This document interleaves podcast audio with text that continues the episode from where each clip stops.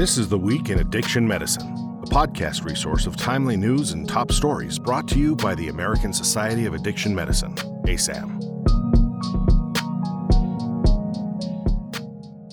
Today is Tuesday, September 30th, and I'm Claire Rasmussen.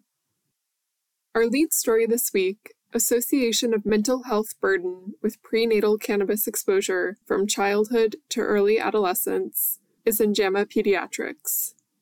The authors credit longitudinal data from the Adolescent Brain Cognitive Development Study to determine if prenatal cannabis exposure is associated with lasting vulnerability of psychopathology past middle childhood. The authors confirm that vulnerability lasted past middle childhood and into early adolescence.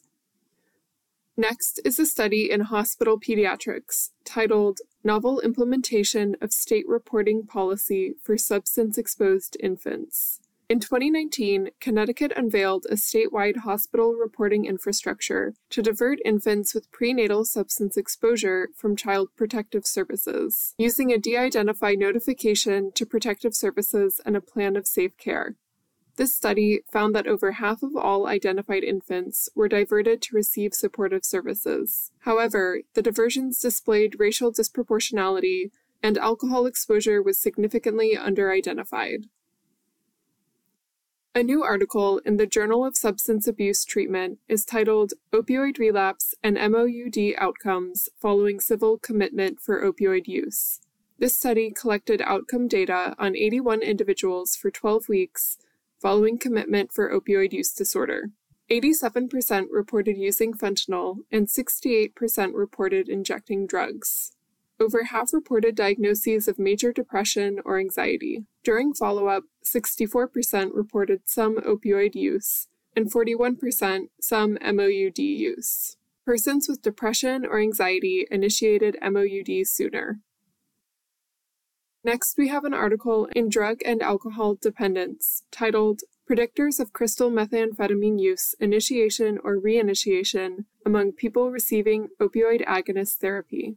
This Canadian study sought to identify predicators of crystal methamphetamine initiation or reinitiation among people on opioid agonist therapy to expedite effective prevention strategies. High rates for crystal meth initiation and reinitiation among those on opioid agonist therapy were identified, and continued to rise over the study period. Predictors of crystal meth initiation or reinitiation included younger age, unstable housing, and recent unregulated opioid use. A new article in Psychiatric Clinics of North America is titled Harm Reduction Not Dirty Words Anymore.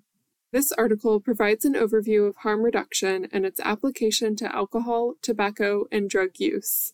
Harm reduction refers to a collection of principles, practices, and policies that aim to minimize the negative health, social, and legal impacts associated with drug use. Harm reduction practices have been shown to significantly reduce negative consequences of substance use, such as infectious diseases and overdoses. The article concludes that its principles and practices should be integrated with all traditional medical, psychiatric, and addiction treatment programs. The next article, titled Perceptions and Experiences with Evidence Based Treatments Among People Who Use Opioids, is in the Journal of Addiction Medicine. In this study, the authors interviewed persons with active opioid use to assess their knowledge, interests, and experience with MOUD. Overall, persons interviewed believed methadone and buprenorphine work better than other options.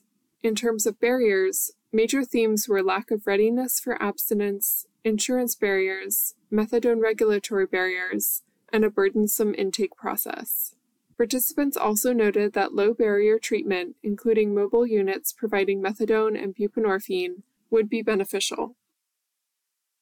Our final article is in the International Journal of Drug Policy, titled Can a New Formulation of Opiate Agonist Treatment Alter Stigma this study noted that treatment with methadone or sublingual buprenorphine reinforced stigma by providing recipients with a daily reminder of their status.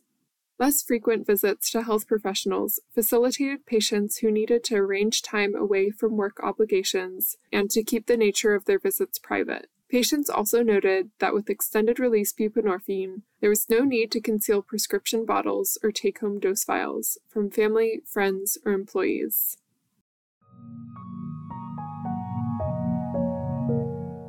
This concludes today's episode of This Week in Addiction Medicine. Remember to subscribe to the ASAM Weekly for more exclusive content and our editor's commentary, delivered every Tuesday. Be sure to check us out on social media and asam.org. Thanks for listening. We'll be back next week.